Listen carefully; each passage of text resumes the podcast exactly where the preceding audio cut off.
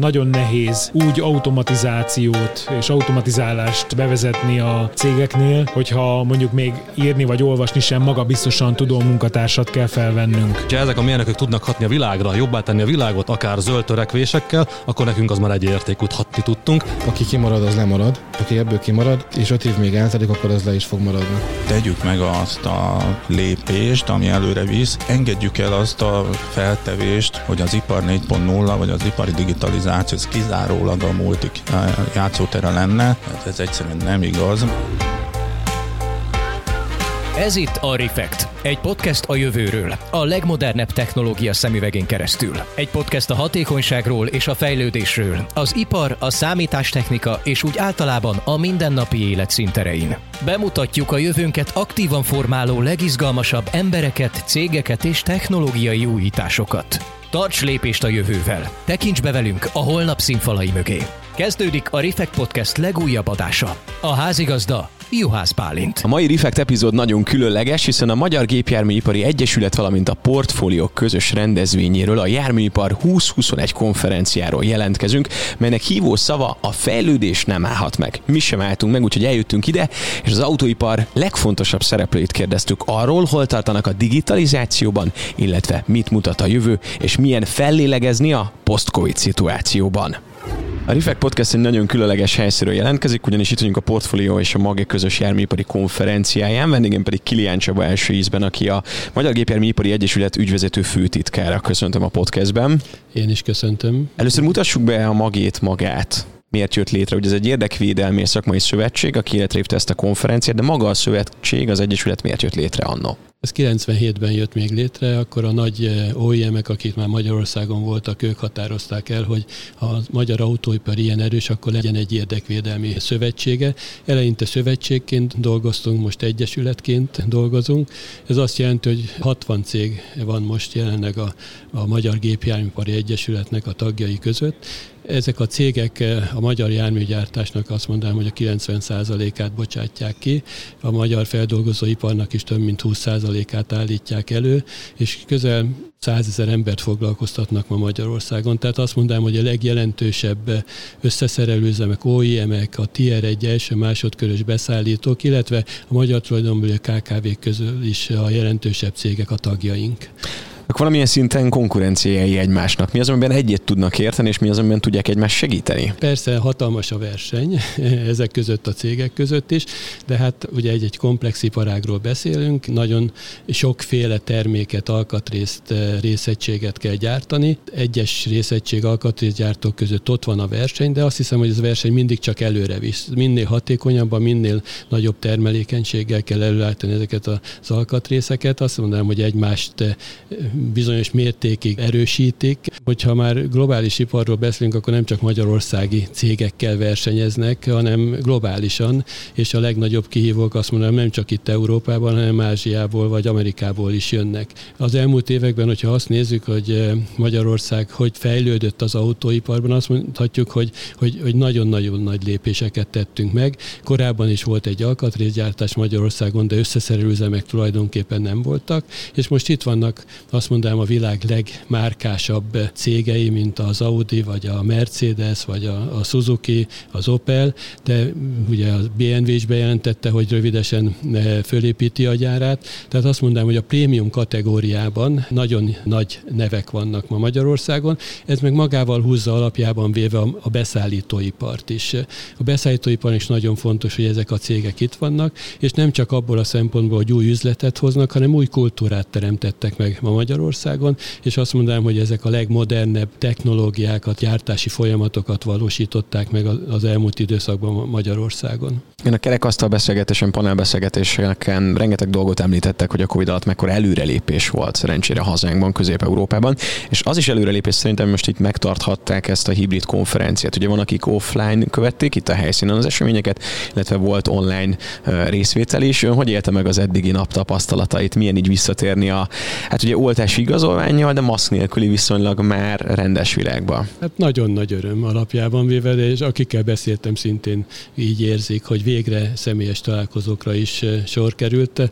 Mi is csináltunk ugye nagyon sok online konferenciát a portfólióval is közösen, de, de azért az megint más, más az online konferenciák.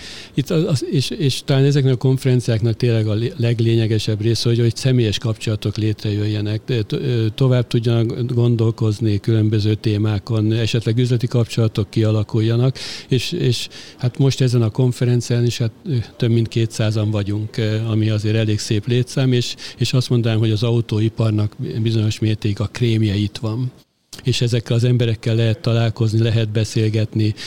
Olyan programokat próbáltunk összehozni, hogy, hogy a hallgatóság is tudja elmondani, hogy ők hol állnak a különböző autóipari fejlesztések területén, hol vannak kapcsolódási lehetőségek, hol tudnak esetleg tényleg közös projekteket kidolgozni. Tudunk esetleg ebből valamit mazsolázni, hogy a digitalizáció miben segítette, vagy melyek azok, amik így mondjuk előtérbe kerültek? Ugye az ipar 4.0, a digitalizáció, automatizáció, robotizáció, ezek mind kulcskérdések. akkor most és, már. És, és versenyképesség szempontjából azt mondanám alapvető. Ha a magyar autóipart nézzük, azért itt elég széles skála van. Hogyha a nagy cégeket nézzük, az OEM-eket, tehát az összes üzemeket, a, a végterméket gyártó üzemeket, vagy az első másodkörös nagy nemzetközi cégeket, akik itt vannak ma Magyarországon, nekik megvannak a forrásaik, megvan a szakember hátterük, és azt mondanám, hogy ebben ebben a ipar 4.0 a digitalizáció témában is valahol a csúcson vannak.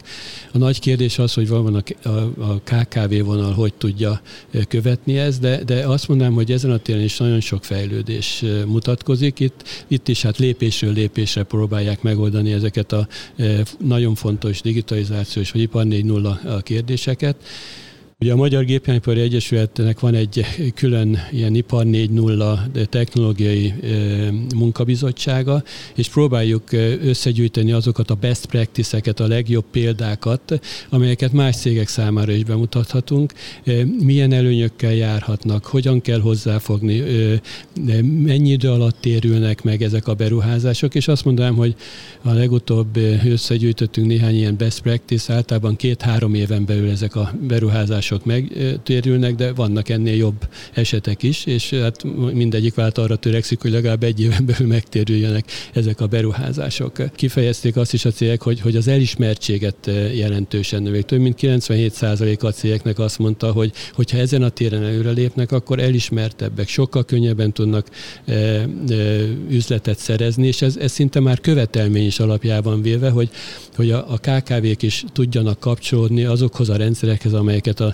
az OEM-ek vagy a első-másodkörös nagy nemzetközi cégek már megvalósítottak. Jelentős beruházásokkal jár természetesen a különböző digitalizációs folyamatoknak a megoldása, de itt is azt látjuk, hogy 10 és 500 millió forint közötti beruházásokról beszélünk már ma is, és, és nagyon fontos az is, hogy jelentős támogatások is elérhetők mondjuk mind a KKV, mind pedig a nagyváltók számára, hogy ezeket a digitalizációs ipar 4.0 folyamatokat elősegítsék. És mondjuk ebbe tudnak hozzátok fordulni?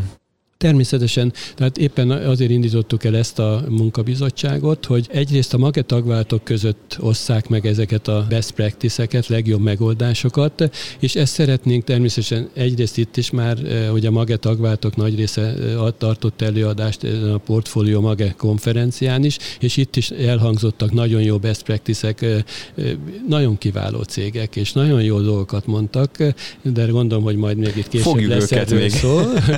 Igen, tehát, tehát öröm hallgatni alapjában véve, hogy ebben a komplex iparágban milyen előrelépések voltak nem csak a termelés, a termés hatékonyság, de, de akár a fenntarthatóság, az energiagazdálkodás területén is, és, és azt is, hogy, hogy ezek, a, ezek az autóipari cégek hogy tudták megoldani a COVID problémát. Ugye volt olyan ma- Magyar Gépjárműipari Egyesület tagvált, aki egyik napra a másikra 4000 főt kellett home office-ba tenni, és ezt meg kellett oldani valahogy, és meg tudták oldani. Persze itt is nagyon sok múlik azon, hogy hol tartanak az informatikában az adott cégek, mivel foglalkoznak tulajdonképpen, mert akik például kutatásfejlesztéssel foglalkoznak, azok sokkal könnyebben tudtak átállni ilyen, ilyen működésre. Akik meg mondjuk mondjuk egy filmipari cég, vagy egy műanyagipari cég, az, az lehet, hogy annak egy kicsit több idő betellett, de ezt is össze kellett hangolni. Ugye az ipari termelés, meg az adminisztratív oldalon dolgozó, vagy a mérnökök, akik már otthonról dolgoztak, de mégis a gépekkel,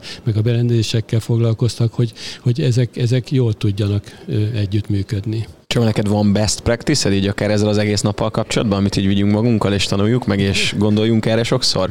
Itt a Magyar Gépjárműipar Egyesületben mondtam az elején, hogy a nagy cégek, a legjobb cégek itt vannak, akik ma Magyarországon dolgoznak. Ezek állandóan fejlesztenek, újra beruháznak. És itt is nagyon jó volt visszahallani azt, hogy, hogy ezekbe a területekbe milyen jelentős beruházások történtek a járvány alatt is. Az is igaz, hogy ugye mondjuk a digitalizáció digitalizációipar már jóval korábban elindult, de a Covid az még jobban felgyorsította tulajdonképpen ezeket a folyamatokat. Balán Péterrel folytatjuk a Rifek Podcast következő bejelentkezését az autóipari konferenciáról, aki a Mitsubishi Electric Euro Branch Manager, ugye 2016 óta vagytok jelen így ebben a formában. Ugye van egy ilyen tételmondat, hogy a robotok elveszik az emberek munkáját, és te a panelbeszélgetésen, ami jelen volt, azt mondtad, hogy a robotoknak köszönhető, hogy megmaradtak a munkahelyek. Ezt miért gondolod, így kifejtenéd? Igen, tényleg volt az emberekben régebben egy ilyen vegyes érzelem a robotok kapcsán. Nem tudták, hogy a robot elveszi a munkájukat, és, és ezáltal elveszítik a munkájukat, és a robot fogja majd átvenni a teljes termelést de azóta ez bebizonyosodott, hogy a robot teljes mértékben nem tudja átvenni az emberi munkát, emellett pedig olyan 2013-4-től kezdődően egy nagyon erős ipari felfutás következett be, amit nem tudtak a gyárak munkaerővel megoldani, és emiatt komoly termelés kiesések voltak, sőt, voltak elmaradt beruházások is. Emiatt mondom azt, hogy a robotokkal tulajdonképpen meg tudtuk tartani ezeket a gyárakat, ezeket a munkahelyeket, hiszen hogyha nem lettek volna a robotok, akkor ezek a cégek nem Magyarországon ruháznak be, nem itt fejlesztenek, hanem szépen tovább lépnek tőlünk keletre, ahol még mindig megvan az eredetű munkaerő. Tehát akkor főként mondjuk a munkaerőpiaci kihívásokra reagál a digitalizáció a robotokkal, és ezzel mentődik meg a helyzet. Így van, nagyon jól látod. Hol tartanak a KKV-k? Ti akkor velük vagytok nagyjából kapcsolatban. Van-e mondjuk olyan tapasztalat, hogy már kézzelfogható előnyt jelentett bármelyiküknek az, hogy digitalizált egy projektet, egy beruházást, bármit? Igen, igen, nagyon jó látni azt, hogy a, a nagyvállalatoknál bevezetett megoldások megjelennek most már kisebb mértékben a KKV-knál is Amiatt, mert ezek a megoldások nem egy, egy nagy box, amit megveszel és és hatalmas beruházásba kerül, hanem, hanem egy moduláris rendszerről beszélünk, amit apró lépésenként tudsz bevezetni a gyáratba, tehát ezáltal egy kis KKV is el tudja kezdeni ezt az irányt, el tud indulni ebbe az irányba, és később pedig szépen építi, fejleszti a rendszerét, és így, így tud versenyképes lenni nagy vállalatokkal akár. Azt mondták nekem így korábbi vendégeink a podcastben, hogy ugye főként nálunk az van, hogy van mondjuk egy meglévő rendszer, és először azokat szerelik fel különböző, akár szenzorokkal, akár valamiféle mérőeszközökkel, és ugye utána kezdünk bele abba majd, hogy talán a következő beruházás már ilyen teljesen digitalizált eszközökkel épül meg. Uh-huh. Te hogy látod, hogy melyik az erősebb? Hát jelenleg? én csak csatlakozni tudok az előttem szólókhoz. Valóban igaz az, hogy a termelésben kezdetben a meglévő gépeket kell felszerelni, digitalizálni, robotizálni, és ez a technológia az legtöbbször még nem robotokra, robotos munkavégzése van optimalizálva, hanem, hanem bizony manuális munkára, amikor a kedves operátor hölgy benyomkodja azt a tömítést az adott kis résbe, és ezt nem lehet robotizálni, mert a termék maga így lett, így lett megalkotva kézi összeszerelésre. Szerencsére most már az újabb beruházásoknál figyelembe veszik a tanácsainkat, és úgy alakítják ki a terméket vagy a technológiát, hogy sokkal könnyebb és hatékonyabb optimalizálni, robotizálni. Minden esetben az a folyamat, hogy akkor ti kimentek terepszemlézni, és akkor tanácsadás? Tehát így kezdődik? Gondolom nem az van, hogy bemegy a bármelyik hipermarketbe, és akkor leemel egy ilyen eszközt a polcról. Igen, ez a munkánk szépsége és bonyodalma is, hogy itt nem dobozokról van szó, amit megvesznek, és aztán beteszik a, a termelésbe mindenfajta hozzáadott érték nélkül, hanem itt bizony nagyon komolyan együtt kell működni az ügyféllel, annak érdekében, hogy a leghatékonyabb és legoptimálisabb megoldást találjuk meg a, a számukra, illetve nem is a számukra, hanem együtt velük legtöbbször egy gyár, egy rendszerintegrátor, és mi vagyunk a, a projektben, ahol a gyár elmondja, hogy mit szeretne, mire van szüksége, hogy van szüksége rá. Mi elmondjuk, hogy a, a rendszereink mire képesek, mik azok a plusz funkciók, amit hasznosítani tudnak. Az integrátor pedig ezt az egészet megvalósítja, és hozzáadja az ő saját értékét, tapasztalatát.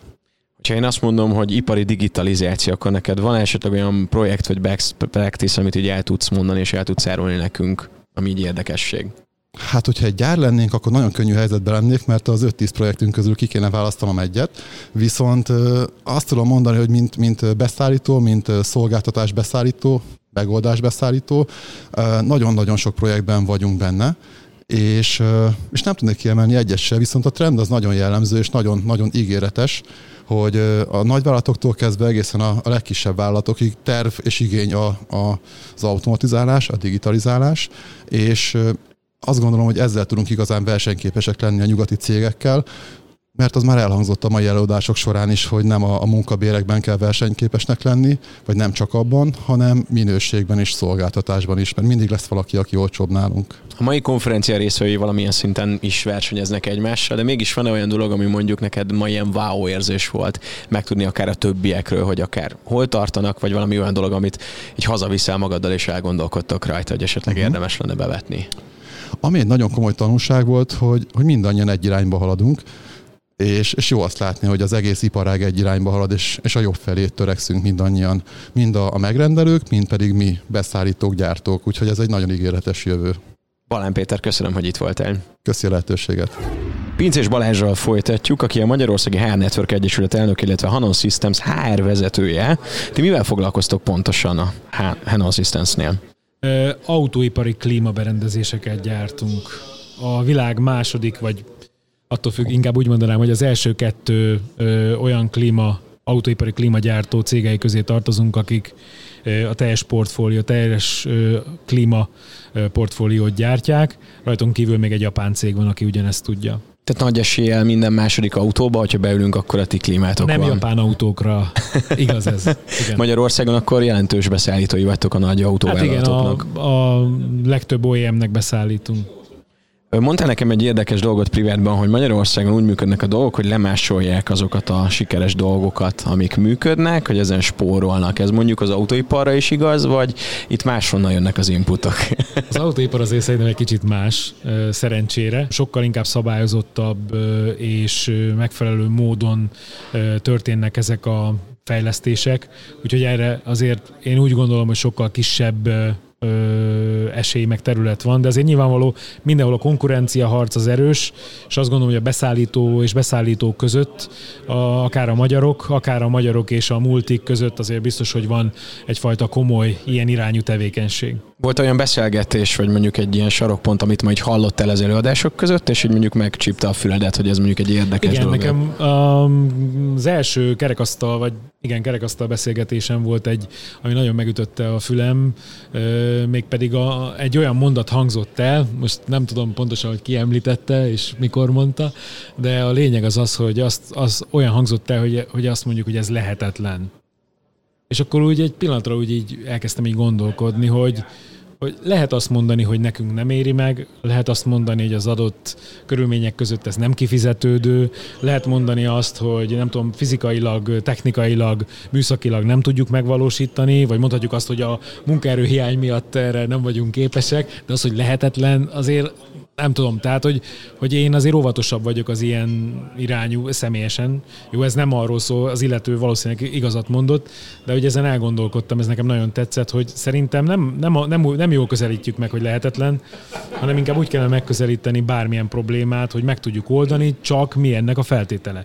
Vagy anyagi feltétele van, vagy ember feltétele, vagy műszaki feltétele, szóval egy csomó minden feltétel lehet, de azt úgy kijelenteni valamire, hogy ezt nem tudjuk megoldani, nekem az úgy annyira nem szimpi.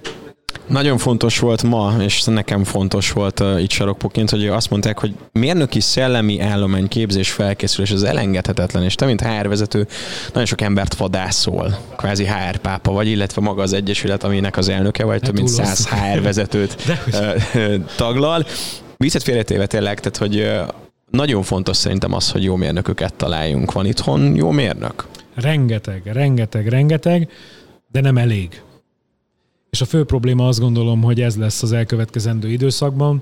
Tehát, hogyha megnézzük a végzett és magyarországi mérnököknek a számát, akkor a KS adatai szerint a mérnöki végzettségűeknek a száma, műszaki, ipari és építőipari képzésekben részt vett végzett mérnököknek a száma 2001-ben 186 ezer fő volt.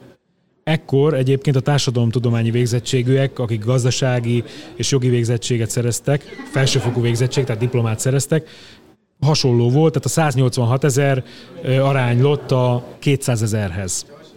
Eltelt 10 év, KSH adatai szerint ugyancsak, 2011-ben a műszaki ipari és építőipari képzésekben, tehát a műszaki mérnök képzésekben részt vettek és végzettek elérhető száma 249 ezerre, tehát mondjuk 250 ezerre nőtt, és ez alatt az időszak alatt, ez alatt a 10 év alatt a gazdasági, társadalmi, jogi végzettségűeknek a száma 412 ezerre, duplájára emelkedett. Ennyire nehéz mérnöknek lenni? Kevés a mérnök, azt gondolom, és azzal a ö, gazdaságfejlesztéssel, amivel Magyarország az elmúlt tíz évben ö, szembesült, ugye ez már azért elkezdődött, azt gondolom, az előző válságot, tehát a pénzügyi globális válságot, 2008-as válságot követő időszakban, tehát ez a folyamatos fejlesztés, gazdaságfejlesztés, ez oda vezetett, hogy ez a magyar jelenlegi ipar, ipari igény, ez nem kiszolgálható per pillanat, azt látom középtávon az elérhető mérnökökkel, de nem csak a mérnökökkel van a probléma, a számukat illetően, hanem, hanem a technikusi szintű pozíciókban nagyon-nagyon komoly harc és hiány van. Elmondom nektek csak, hogy érdekességképpen, hogy egy kezdőmérnöknek a bére, úgy aránylik egy, egy tapasztalt 10-15 éves múltal bíró technikusnak a bérével, hogy a technikusnak a bére meghaladja jócskán a mérnöknek a bérét. De mondhatok még mást is, például az operátorok, ugye az autóipari cégek nagyon nagy mértékben, akik még nem kezdtek el igazán nagy, nagyon automatizálni, sok, nagyon sok betanított munkást, operátort alkalmaznak. Ezeket vagy összeszerelő, vagy más munkakörökben alkalmazzák. Az ő számuk is, is nagyon-nagyon limitált, biztosan hallottatok a nagyon sok külföldi magyarországi foglalkoztatásáról, ukránok, szerbek, de a környező országokból máshonnan is, Romániából is nagyon sokan jöttek át Magyarországra, de azt is lehet ma már hallani, hogy budapesti építkezéseken az építőiparban mexikóiak dolgoznak, vagy távol-keletiek jönnek különböző Dunántúli gyárakba dolgozni. Tehát, tehát a munkaerőhiány szerintem egy égető probléma lesz, és egy olyan, olyan gond, amire valamilyen választ kell találni. A magyar oktatási rendszer olyan, amilyen, de az elmúlt időszakban nagyon jó kibocsátó tevékenységet végzett. Az más kérdés, hogy mennyire készültünk fel erre az új ö, ipar 4.0 ö, digitális ö, ö, világra, és az, azt tapasztaljuk egyébként, hogy nagyon nehéz úgy automatizációt és automatizálást bevezetni a, a cégeknél, hogyha mondjuk még írni vagy olvasni sem maga biztosan tudó munkatársat kell felvennünk. Tehát, hogy itt azért azt gondolom, hogy van, van komoly tartozása a magyar oktatásügynek, valószínűleg a pragmatizmus és a kompetenciák fejlesztése terén mm, nagyobb erőfeszítésekre lenne szükség játékosan szerettem volna feldobni ezt a másolást, okay. hogy, hogy egy, egy jó tanácsot adjál, amit másolhatnak, akár a nagy Az együttműködés a versennyel szembeállítva. Tehát attól még, hogy mi versenytársak vagyunk, nem feltétlenül kell a másikat az iszabba ö, nyomni, nem feltétlenül kell a másikat ö, lekaszabolni, hanem ő egy versenytárs, és vele lehet kooperálni is. Tehát a kooperáció, ha megnézzük, Mérő Lászlót, vagy másokat, akik erről nagyon szép dolgokat írtak, és nagyon komolyan világszinten elismert tudósok. Én azt gondolom egyértelműen látszik, lehet kooperálni meg versengen is, de általában mindig az szokott kijönni, hogy hosszabb távon is, de már rövid és középtávon is a kooperáció az eredményesebb. Pincés Balázs, köszönöm, köszönöm hogy itt voltál. Folytatjuk a RIFEK bejelentkezését, élőben jelentkezünk a portfóliós a Mage konferenciájáról, a Járműipar 2021-ről, és itt van velem Makai Csanád, az NI Hungary, vagyis a National Instruments mérnök vezetője. Szerbusz, szia, köszönöm, hogy elfogadtad a meghívásunkat. Köszönöm a meghívást, üdvözlök mindenkit a hallgatók közül. Volt egy panelbeszélgetésetek, ahol azt a tételmondatot tettem, ami nekem nagyon megütötte a fülemet, hogy legértékesebb eszköz a mérnök. Erről te hogy gondolkodsz? Mesélsz nekem erről kicsit? Igen, hát itt én már 16 éve az NI Hungary kötelékében dolgozom, és mint mérnök ember, egyébként kicsit hazahúz a szívem, de azt gondoljuk, hogy egyébként a hozzáadott értékű tevékenység az, hogy felértékelődik a, a világba, és kimondottan a mi területünkön, a mérnöki területünkön ez, ez, ez hatványozottan igaz. És a mérnökök megtartása, a mérnökök fejlesztése, a mérnökök kiaknázása, ez egy kulcskérdés. Ez az ipar 4.0, a digitalizáció, vagy mi hoztál magával? Vagy hogy ez csak így történt, és így rájöttetek, hogy erre kell fókuszálni? Hát ez sok dimenziós, mert ugye ugye van egy munkaerőpiaci nehéz helyzet a régióban, Magyarországon is. Van egy ipar 4.0 törekvés és innovációs lehetőség, illetve van egy koronavírus helyzet is. Tehát ez a három így összeadódott, és akkor ennek hatására egyébként fókuszálunk még inkább ezen a területen. Hogy sikerült megugrani akkor mondjuk a Covid helyzetet, hiszen az viszonylag élénken közelít, vagy itt volt közel hozzánk, most meg ugye pont egy ilyen post-Covid-ba vagyunk, hogy az első ilyen nagyobb konferencia, amin itt lehetünk. Így van, hát nagyon jól látni így élőben is egyébként az arcokat.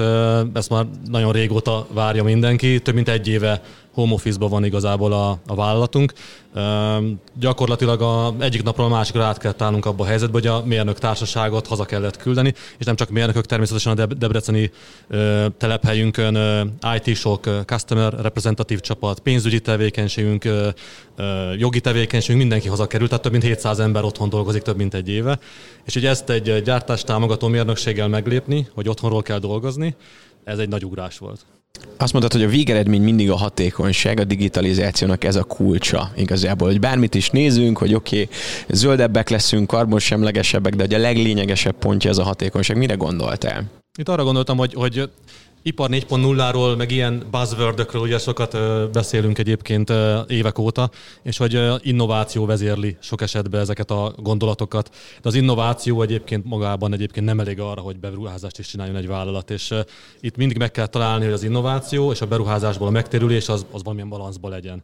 És ezért gondolom azt, hogy ma az ipar 4.0 törekvéseket, azokat azokat megtérülés alapon kell megközelíteni, így van lét, olyan létjogosultság ennek a törekvésnek. Ti mondjuk hogyan törekedtek erre, vagy tudunk-e mondani ilyen kis titkokat, best practice-eket? Van külön egy olyan csapatunk, aki egy Innovation Steering Committee-nek hívjuk, akik kimondottan azzal tevékenykednek, hogy ilyen lehetőséget keressenek, ami ipar 4.0 köré összpontosulhat, és ez a csapat megvizsgál különböző területeket, ahol egyébként az ipar 4.0 elemeit, mind robotikát, mind automatizációt, mind szoftveres támogatást, vagy kollaboratív megoldásokat tudunk alkalmazni. Ezeket vizsgál egy ilyen dedikált csapat. A digitalizációban van esetleg olyan tapasztalatod, hogy a magyar KKV-k hol tartanak? Tehát, hogy mondjuk számukra jelente már kézzelfogható előnyt az, hogy van egy ilyen digitalizációs projekt? Ebbe kevésbé vagyunk otthonosak, hiszen mi egy olyan elektronikai cég vagyunk, ahol a, a, a beszállító lánca, az egy globális beszállítói lánc, tehát több tízezer beszállító a világ minden pontjáról, jellemzően Ázsiából és Amerikából, tehát nem a helyi regionális beszállítói láncra fókuszálunk. Fókuszálunk, igen. Viszont, viszont természetesen kapcsolatban vagyunk azért helyi beszállítókkal is, meg mint a Magett tagvállalataként IPA 4.0-ás bizottságba is részt veszünk, ezzel ott kapcsolatba kerülünk a KKV-kkal. Megjelenik mindenütt szerintem a digitalizáció, ezt nem tudja elkerülni senki sem, de ezzel még a nagyvállalatoknak is meggyűlik a bajuk, szóval idő kell szerintem. És mit gondolsz a magáról a magyar autóipar szereplőiről, hogy mennyire járnak élen mondjuk az új technológia alkalmazásában? Itt kicsit egy indirekt módon tudok csak véleményt alkotni. Mi, a, mi mint NI gyakorlatilag méréstechnikával, automatizálással foglalkozunk, ebbe vagyunk piacvezetők. Nekünk az autóipar az csak egy szegmens a sok más mellett, mint félvezetőipar, mint oktatás. Tehát így az autóiparról csak indirekt módon tudunk véleményt alkotni. Azt gondolom, hogy ez, ez mindenképpen élen járó terület, tehát ahol electrificationről beszélünk, meg önvezetésről, ott mindenképpen új technológiák, innovációkra van szükség. Itt nem lehet elkerülni a digitalizáció adta lehetőségeket. És a partnerek támogatásában is erősek vagytok, legalábbis ezt mondtad a beszélgetés, hogy ugye rengeteg akadémiai kapcsolatotok van, és nem csak Magyarországon, hanem számos Európán túli ponton is. Mik ezek a kapcsolatok, hogy mibe tudnak segíteni mondjuk? Így van, hát nekünk van egy, van egy corporate impact stratégiánk is, hogy hogy hatunk a környezetünkre. Mi egy mérnöki cég vagyunk, mérnöki kutatás fejlesztéssel foglalkozó cég, ezért célul tűztük ki, hogy egyébként a, a Next Generation Engineers-t támogatjuk valamilyen módon, és hogy tudjuk a, a mérnöki utánpótlást biztosítani az iparák számára, nem csak nekünk, hanem a külvilágnak is, hogy választja minél több gyerek igazából a műszaki pályát. Ez egy, ez egy komoly törekvés, és ebbe teszünk rengeteg energiát a világ minden pontján, és hogyha ezek a mérnökök tudnak hatni a világ világra, jobbá tenni a világot, akár zöld törekvésekkel, akkor nekünk az már egy értékút hatni tudtunk. Ezeket támogatjuk különböző versenyekkel, különböző innovációs és fejlesztési projektekkel, vagy akár a mi termékeinkkel. Tehát akkor mondjuk a, a, a versenyeztetés az, ahol látod azt, hogy az első ilyen becsalogató dolog tud lenni, hogy hát gyere, legyél mérnök. E- ez lehet, meg hát pályaorientációban mindenképpen tudunk tevékenységekkel erősíteni, tehát ott vagyunk az általános iskolában, ott vagyunk a középiskolában, ott vagyunk az egyetemeken, ahol oktatásba bekapcsolódhatunk, mint STEM műszaki tevékenység, ott mindenképp megjelenünk. Te miért akartál mérnök lenni?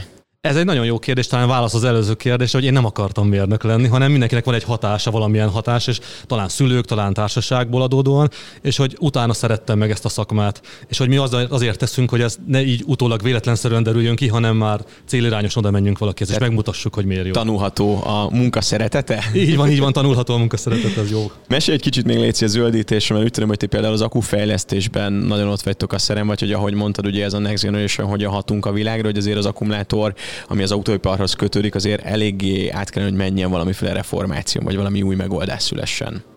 Igen, ez egy, ez egy nehéz terület, mert mindenki beszél elektromos autókról és hogy karbonsemlegességről, viszont az akkumulátoroknak a gyártása ugyanúgy van ökológiai lábnyoma, tehát ez, ez, itt még mindenképpen várható magára az iparág, hogy valami, valami újdonságot hozzon.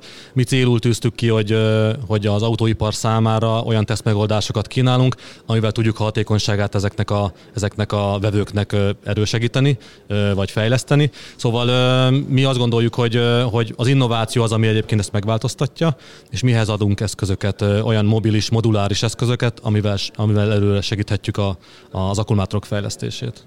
Ha elképzeljük azt, hogy itt volt egy csomó autóipari szereplő ezen a mai konferencián, és összedugta a buksiját, mi az az egy dolog, amit szerinted mindenki hazavihet magával, akár mint best practice, akár mint valami tanulság, amit így átsuktatok egymásnak, és akkor jó, akkor így menjünk ugyanabba az irányba?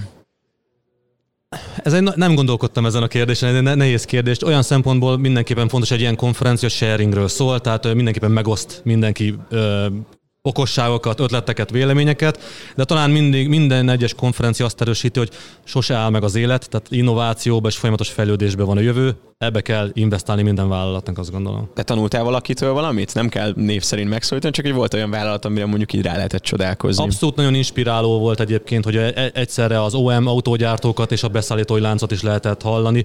Azért, aki tudatosan a zöld innovációba fektet, az, az ma példaértékű a, a, a piacon, és mondjuk az Audi-nak a, ez a tevékenysége Magyarországon az, az, az mindenképpen ö, megsüvegelendő. Makai Csanád, köszönöm, hogy itt voltál. Köszönöm szépen a meghívást. Ács István vezette a Bosch Rexort részéről azt a panelbeszélgetést, amin az ipari digitalizáció, illetve az autóipar szereplői beszéltek a digitalizációról, és elhangzott egy tök jó gondolat. New normal, a világ már nem lesz olyan, mint volt. Itt mire gondoltál pontosan? Hát először is maga a gondolat nem új, azt hiszem. Hát ezt előttünk már 2000 évvel az ókori filozófusok is kitalálták és meg is fogalmazták, hogy ugyanabban a folyóban nem lehet kétszer belelépni, magyarul. A folyamatos változás az, amiben élünk, és, és hát ugye az elmúlt másfél év, főképpen ugye a Covid hatásokra gondolok, azért megmutatta számunkra, hogy szinte a számunkra is előre kiszámíthatatlan módon mennyi lehetőség van a folyamatok, folyamatok vagy folyamatainknak az optimalizálásában. Tehát olyan dolgok történtek ebben az időszakban, amire korábban azt mondtuk volna, hogy lehetetlen, hadd mondjam ezt így ki. Nem hittük el, hogy ez lehetséges, és ma az egész piac arról beszél, hogy mi minden történt, mennyi minden változott, és kérdésedre um, igazából kitérve arra részre, hogy a világ megváltozik, abban az értelemben is, hogy számtalan új hatással nézünk szemben, és a digitalizációt találjuk egy nagyon fontos válasznak arra, hogy hogyan lehet ezt a volatilitást lekövetni. Igen, rengeteg minden változik a piacon, a vevői igények, az alapanyagok, és ez pont a Covid mutatta meg, hogy mi van, amikor teljesen leáll egy gyár, még akkor is kell valamilyen szinten üzemeltetni. És mondott egy olyat, egy tök jó gondolatot szerintem, hogy pont most bizonyosodott be az egyik beszélgető partnert, hogy pont most bizonyosodott be, hogy a, például a robotok azok igenis kellenek ahhoz, hogy az embereknek megmaradjanak a munka lehetőségei, és megmaradjanak a gyárak, megmaradjon a termelés. De ahogy mondta te is, hogy ugye a digitalizációban ti élen jártok egyrészt a Bosch részéről, másrészt pedig ugye most nektek is akkor felgyorsult pár folyamat. Mi volt a legnagyobb ilyen változás, amit így mondjuk megéltetek?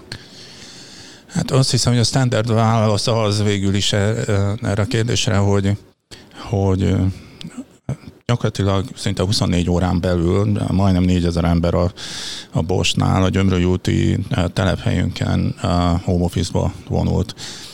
Ez egy olyan szituáció volt, amit előre azt gondoltuk, hogy ez ilyen, ilyen nem létezik, és nagyon büszke vagyok arra egyrésztről a technikai, technológiai háttérre, hogy ez megvalósulhatott, másrészt pedig a, a munkatársaimra, akik képesek voltak ezt a fajta adaptációt ilyen elképesztő kihívással megtenni. Tehát egy héten belül azt mondhatom, hogy a, a, a folyamatok helyükön voltak, és minden olyan döntést meghoztunk, ez mondjuk a menedzsment oldalról volt fontos, minden olyan meg, döntést meghoztunk, ami segítette azt, hogy, hogy ez, ebben előre tudjunk lépni. Mert hogy maguk a folyamatok is azért erősen papírhoz kötöttek voltak korábban, és ezeket mind meg kellett változtatni.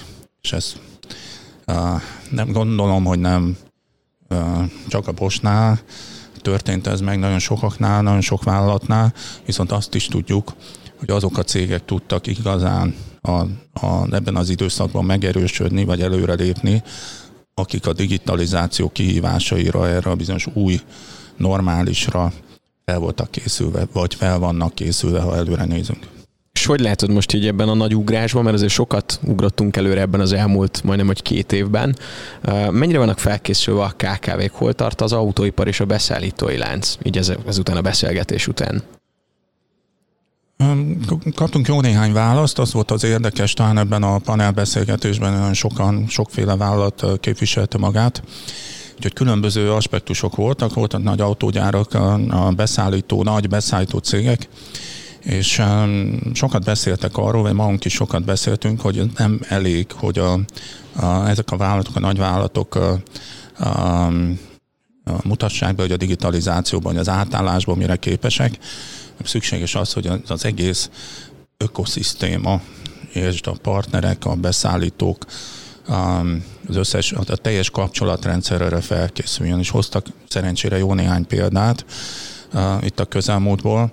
Nekünk is Természetesen vannak komoly sikerélményeink a tárgyban, a kis és középvállalatok is felkészüljenek. Ami nagyon fontos, és megfelelő hangsúlyt is kapott a panelbeszélgetés során, hogy ezeket a lépéseket, ezeket kicsiben is el lehet kezdeni.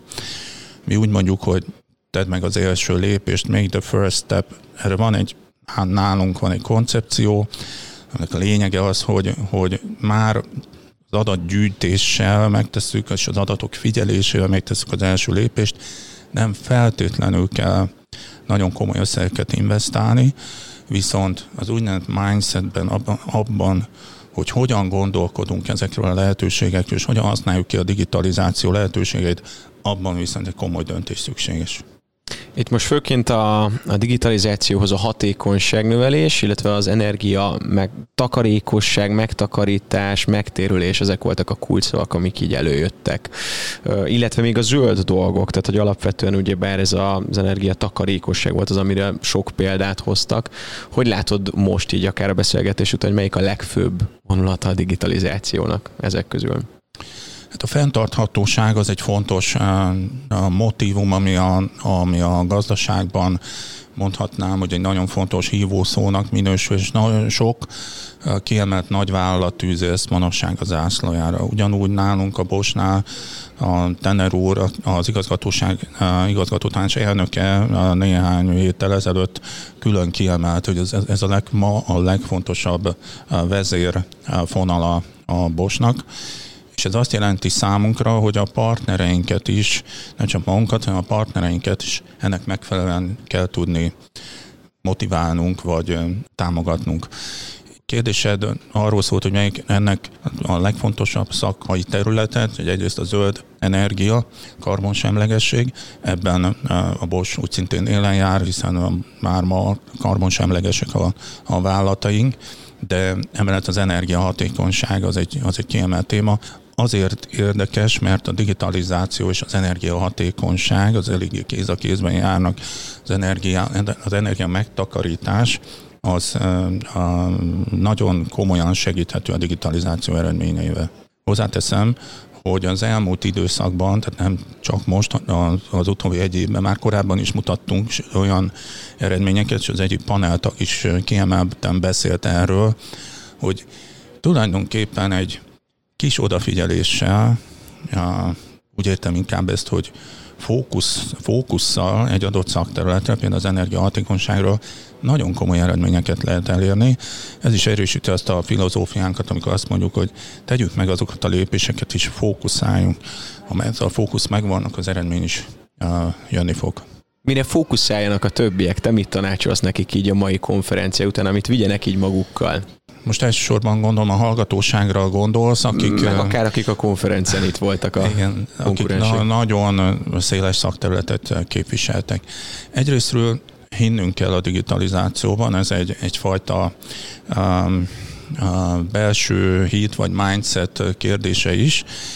Azt gondolom, hogy ebben az elmúlt időszakban azért komoly előrelépés történt, hiszen a Covid időszakban találkoztunk a, a konkrét, szinte a bőrünkön éreztük a digitalizációnak a pozitív uh, hatásait. Másrészt pedig az a bizonyos üzenet, hogy tegyük meg azt a lépést, ami előre visz, és engedjük el azt a feltevést, hogy az ipar 4.0 vagy az, vagy az, vagy az ipari digitalizáció ez kizárólag a multik játszótere lenne, mert ez egyszerűen nem igaz. A, igenis megvan a lehetőség, főképp az adatgyűjtésben, a monitorozásban, a kiértékelésben, a szenzorikában, um, ott találkozunk leginkább szembe azokkal a lehetőségekkel, ami mindenkinek elérhető. És uh, ha ezeket a lépéseket megteszük, akkor az eredmények uh, teljesen transzparensen jönni fognak. Ács István, nagyon szépen köszönöm a beszélgetést. Köszönöm én is. Virág Aladárral folytatjuk a beszélgetést, aki a Forage szaktanácsadója, szakértékesítője, és ti a digitalizációban, ti magatok is digitalizálódtatok, mert elmondtad a panelbeszélgetésen, hogy bár informatikai vállalat vagytok, de nektek is kellett mondjuk új embereket felvenni. Olyan szakterületek vannak az informatikában, ami kapcsolódnak az autóiparhoz, és ehhez új emberállományra volt szükségetek. Ez teljesen igaz, igen, mert ugye megkülönböztetünk eh, autóiparon belül is két olyan rendszert, hogy IT és OT, ugye? Ez az Information Technology és az Operational Technology, és az Operational Technology az, ami a gyártás informatikához kapcsolódik, úgymond direktben. És ez nagyon fontos, itt van ez az adatgyűjtési réteg, szenzorika, PLC-kből való adatkinyerések, ezeknek a feldolgozása, struktúrálása, és az úgynevezett felügyeleti rendszereknek a kiépítése, amire később lehet építeni ezt az automatizálási piramisnak a többi elemét, többi rétegét. És ahhoz, hogy mi ebbe be tudjunk kapcsolódni, informatikai vállalatként, ahhoz nekünk rendszerintegrátorként kell tudni fellépni. Ez azt jelenti, hogy azokat a gyártási folyamatokat tudnunk kell megérteni, hogy hogyan működnek az autóipari ügyfeleknél, és azt hogyan tudjuk mi visszafordítani inverz módon informatikai megoldásokra és ezek a megoldások azok, amelyek a portfóliónak az elemeit adják, viszont ahhoz, hogy mi ezt be tudjuk illeszteni egy eh, függetlenül is egy autóipari eh, beszállítói láncba, az nekünk is szükségünk van egy úgynevezett digitális keretrendszernek a fejlesztésére. Na és ennek a fejlesztése nem tudott volna létrejönni, hogyha mi a szervezetünket nem fejlesztük ennek megfelelően. És ezért a piacról autóiparból, nem autóiparból különböző szakembereket kellett úgymond házon belülre eh, nekünk felvennünk, hogy ezáltal a szervezetnek a hozzáadott értékét tudjuk úgymond növelni. Olyanokat, mint mondjuk eh, UX UI fejlesztők, PLC programozók, eh, statisztikusok, matematikusok, programozók, különböző iparági szakértők, amelynek az állománya most már több száz főre tehető informatikai vállalatunkon belül, akik csak az ipari digitalizációra, ipar 4.0-val foglalkoznak, és ezeket a projekteket támogatják nekünk hátulról, mondhatom így back office-ból, ugye mert a, front oldalon általában az értékesítő, vagy éppenséggel a szaktanácsadói felület az, aki a ügyfelekkel találkozik. Viszont van nekünk erre egy úgymond stratégiánk, hogy hogyan közelítjük ezt meg. A második, harmadik, negyedik fázisban már a szakértők is, és a kvázi a programozók mérnökök, technikusok is megjelennek a shop flooron az autóipari beszállítóknál, OEM-eknél, Tier 1, Tier 2-nél is, de nem kihagyva ebből a KKV szektort sem. Éppen ezért említettem a panel beszélgetésben is, itt a portfóliónak a, a színpadán, hogy a mi digitális keretrendszerünk beépítető moduláris megoldások, azok teljes mértékben skálázhatóak, pici cégtől kezdve egy enterprise több ezer főt alkalmazó vállalatig. Ha már skálázást említette, akkor ezzel hat vonjak egy ilyen párhuzamot. Hány százalék mondjuk, ami informatikai megoldás digitalizációban, és hány százalék, ami hardware? Hogy látod, hogy most melyikre van igény? Vagy a kéz a kézbe jár? Nem. Én azt gondolom, hogy a jelenlegi tapasztalatom alapján az, hogy reprezentatív ez a mintavétel vagy sem, az egy másik kérdés, de én azt gondolom, hogy az ipar 4.0, az ipari digitalizáció az inkább szoftveres. Ezért tudnak ebben részt venni az informatikai vállalatok, rendszerintegrátorok. Nem csak a robotokról szól, vagy éppenséggel a robotizált intralogisztikáról, mondjuk AGV-kről, hanem inkább szoftveres megoldásokról, üzleti intelligenciákról, tervezőprogramokról, szimulációkról, és az olyan hardvereken futtatható szoftverfejlesztésekről, mint mondjuk egy HoloLens, vagy egy okos szemüveg. Mondtam egy kiemeltem egy példát. De ugyanúgy, ahogy említettem egy hardware elemet, egy robotot vagy egy LGV-t, ott is fontos az informatika. De ehhez még a telekommunikáció is nagyon fontos, azt gondolom. Ugye mi KKV-be vagyunk erősek Magyarországon, tehát azért nagy vállalatból kevés van, de nagyon nagy, de azért a nagy többséget, meg a GDP nagy részét a KKV-k teszik ki. Igen. Hozzájuk hogy tudtok elnyúlni, vagy hogy lehet a digitalizáció mancsádbe hát rakni több, hozzájuk? Igen, ezt a digitális lábnyomot, hogyha meg akarjuk tenni.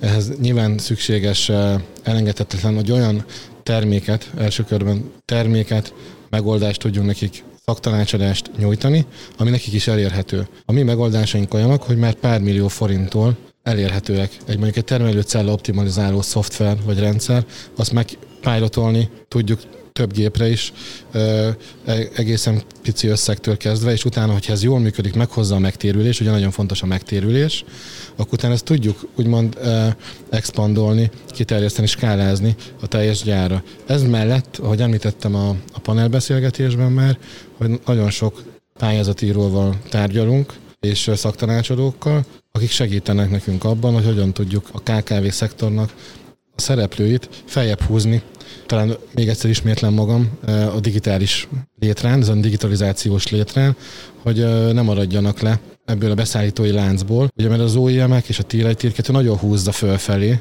ezt, és ők saját maguk is megtehetik, ugye mert az az eszköz, amit úgy hívnak, hogy pénz, az rendelkezésre áll talán nagyobb mértékben, mint a KKV-nál, viszont a KKV-kat segítenünk kell olyan megoldásokkal, amelyek instant telepíthetőek, plusz pályázatokkal amire lehet pályázni különböző platformokon keresztül, és azt gondolom, hogy ez most már elérhető mindenkinek, és ezek bővülnek folyamatosan, nem véletlenül jönnek létre azok a konzorciumok is, amelyek elérhetőek és publik csak úgymond mindenki számára. Tehát főként akkor meg csak el kell határozni magunkat, hogy elindulunk azon az úton, és akkor utána fogják a vállunkat, kezünket. Én azt gondolom, hogy ez egy paradigmaváltás is, egy kultúraváltás, ugyanúgy, mint egy lean alapelveken működő gondolkodás, ugye, ami a Toyota termelési rendszerből jön, és a digitalizáció az ugyanez. Meghagyva azokat a régi, jól működő folyamatokat, amelyek már standarden jól működnek és beváltak, és ezeket talán új digitális alapokra helyezve, vagy ezeket kiegészítve egy-egy lépést tennünk kell, csak akkor fogunk tudni elindulni abba az irányba, amit elvár tőlünk a mi vevőnk, ha most én KKV-ként beszélek, hogy az én beszállítom, vagy versenytársam, akit látok, hogy hogyan mozdul a piacon. Ugye, mert ez is feszíti ezt a digitalizációs éjséget, a versenytársaknak a, a mozgása a piacon. És itt nem csak a pandémia húzta ezt mondjuk kicsit előrébb, és jöttek létre olyan felületek, amelyeket nem használtunk korábban. Hogy ahogy említettem, mi informatikai vállalatként gyorsan át tudtunk állni virtuális világba történő munkavégzéshez.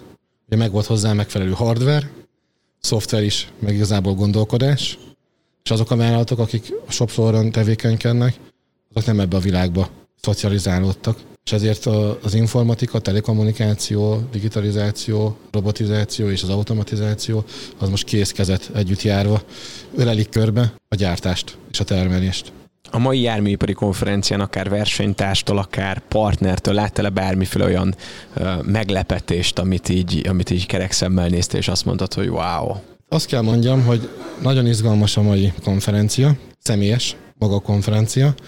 A másik rész az, hogy a köré épül, ami, ami mindennapjainkat érinti. Ugye most a félvezető hiány, a chip hiány, ami érinti ezt az iparágot, sújtja ezt az iparágot. A másik téma az a pandémia, utóhatás, utózöngés, de még más világrészek, ami mindig különböző hullámokkal küzdenek.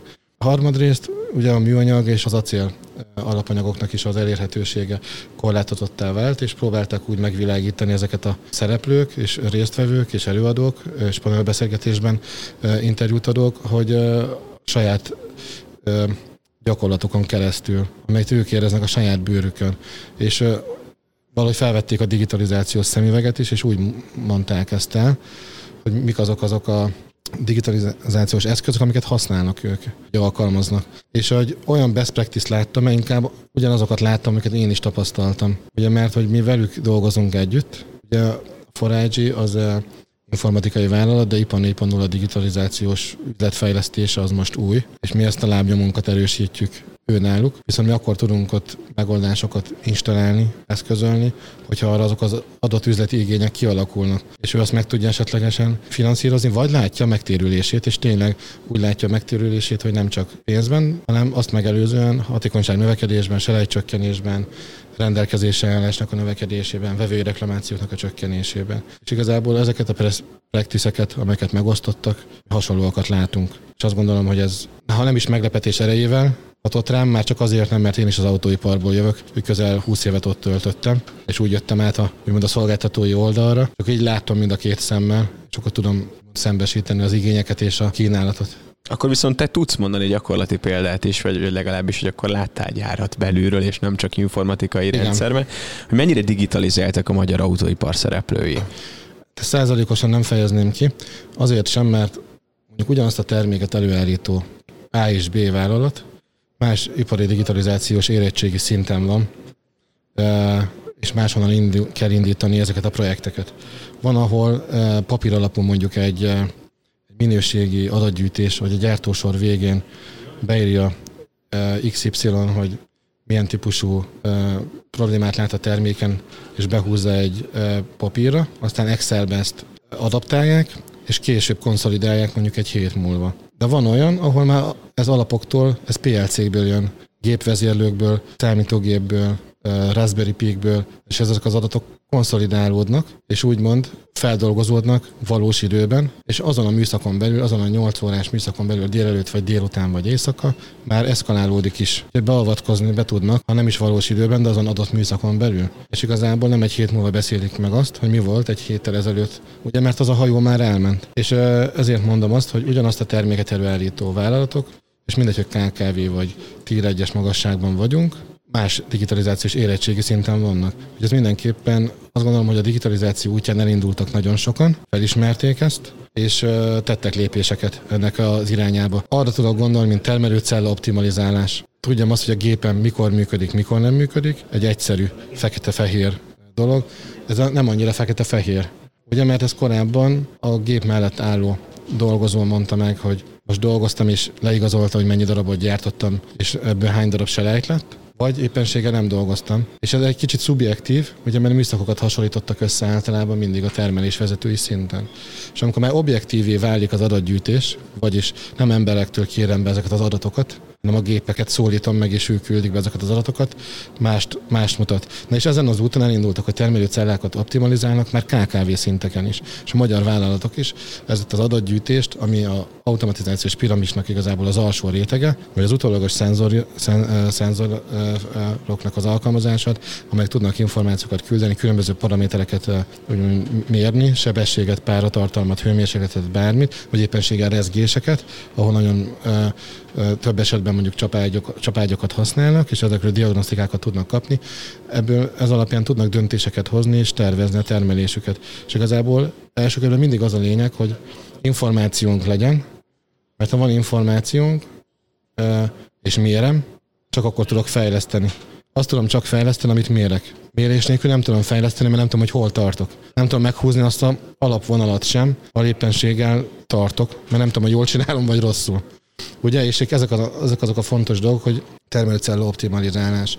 És amikor már látják, hogy mekkora mondjuk a vakancia a, abban, hogy nem termelünk, akkor azokat elkezdik úgymond a gyökérakokat feltárni. De vannak a korábban említett már Lean módszerek alapján probléma megoldó rendszerek, ez a Five Eye, vagy éppenséggel egy Ishikawa diagram, vagy egy Pareto elv alapján, ahol a top 3, top 5-öt behatároljuk, és tudjuk azt, hogy mik azok a problémák. Viszont más az, amikor egy csapatot összehívunk, és mindenki elmondja a saját álláspontját, ez is kell, meg más, amikor a gépekből kiolvasom a PLC programokból, vagy logfájlokból, hogy pontosan mi történt. És utána próbálok arra akciókat, intézkedéseket hozni. Ez nagyon erősen elindult, és azt gondolom, hogy akik elindultak, azok jó úton indultak el, és nem azért, mert hogy trendi mondjuk egy fejlesztés. Én is említettem az előadásomban egy, tudom, egy valós idejű nyomonkövetést. Nem mondanám azt, hogy trendi, viszont akik azt elkezdték igényelni, azt azért igényelték ezt a megoldást, azért vált üzleti igényé, hogy így fogalmazzak, mert valamiért fájt nekik valami. Mondjuk egy vevő azt mondta, hogy igen, nem tudjátok megmondani, hogy nálatok mikor mi történt, egy traceability, egy teljes nyomonkövetés, és ezt kellene nektek intézkedést hozni. És azt látták megoldásnak, hogy egy valós idő nyomkövetéssel ezt meg tudják oldani, mert akkor tudják 0-7-24-ben monitorozni, hogy nekik hol jár a termékük, és éppenséggel melyik tárolóban van az, és mikor elérhető, és mi történt vele. Vagyis van róla egy teljes olyan adatbázis, ami a összes információt tartalmazza, mint életciklus. Ha meg már ott tartunk, hogy nagyon sok adatot gyűjtünk, ahhoz, ahhoz kell egy úgymond adatbányászat, adatértékelés, struktúrálás, adattavakat kell úgymond létrehozni, és azt is kell tudnunk kiszűrni, hogy melyek azok az adatok, információk, amelyek nekünk befolyásolják a kimeneteket. Ugye az adatok azok a bemenetek, de kellene nekünk a kimenetek, és a kimenetek azok mindig a mérőszámok. Ezek azok a KPI-ok, ezek a Key Process Indicatorok amiket mérnünk, hogy termékenység, hatékonyság, rendelkezésre állás, állásidő, selejt, first time quality, stb., amelyek később lefordítódnak dollárra, euróra, forintra, ugye, mert azok befolyásolják a úgynevezett bottom line-t, és minél jobban tudom ezeket fejleszteni, javítani, annál több marad házon belül úgymond összegben a pénztárcánkban. És az nagyon fontos, hogy a költségeket tudjam ezzel csökkenteni, az előállítási költségeimet, mert akkor magasabb helyet tudok úgymond a a beszállítói láncban, azon a polcon betölteni, mint, mint előtte. És úgymond az újabb programokat is meg tudom kapni az OEM-ektől, ha mondjuk tier 1 vagyok most. Nyilván, ha OEM-ek nevében kellene beszélnem, ők saját maguk is digitalizálnak, és ugyanúgy IPA 4.0-át fejlesztenek és csinálnak. Csak igazából a kompetencia és a kapacitás az mindenhol korlátozott. És ezért van, ezért nyert teret mondjuk egy rendszerintegrátor vagy egy informatikai vállalat, mert nekik meg erre van kapacitásuk, és most már kompetenciájuk mint például nálunk a Forage-nál. Kapacitásba belefér az, hogy beszelitek az inputot, hogy mondjuk mikor fog váltani a hazai piac? Mikor fogunk mondjuk eljutni arra a szintre, hogy már több szenzor és több adat van, mint nem? Mint nem. Hogy amikor már túl sok az adat. Amikor nem, nem, nem, nem, nem, nem kell túlcsordolni, csak hogy amikor mondjuk már mondjuk a piac fele megvan, és már okosabb lett egy szinttel. Tehát mennyi, mennyire vagyunk a robbanás elején, közepén, vagy, vagy ez hát nagyjából ha csak, olyan, ha, csak, ha csak magyar piacot nézünk, én azt gondolom, hogy ez még körülbelül, ha satszolni kell, innentől egy ilyen öt év azt gondolom, mert akkor már biztos, hogy kihagyhatatlan lesz, hogy valaki is lemaradjon ebből. Aki kimarad, az lemarad, ugye, és aki ebből kimarad, és öt év még eltelik, akkor az le is fog maradni. Ugye hallottuk a, az előző panelbeszélgetésben, még ben voltam, hogy a robbanó motorok terét nézzük, akkor tíz évre látnak előre. Most itt az informatikában hány évre látunk előre, azt is nagyon nehéz ugye megmondani, így hardware-szoftver tekintetében, ugye, hogy említetted a leges legelején, hogy egyik húzza a másikat. Van benne egy ilyen, de az iparban ez másképp működik mondjuk, mint a számítástechnikának a világában, vagy az informatikának abban a világában, ahol mondjuk a konzumer termékeket nézzük. Ott tényleg így van. Nagyon húzzák ugye az okos telefonokat, hogyha megnézzük, az okos órákat.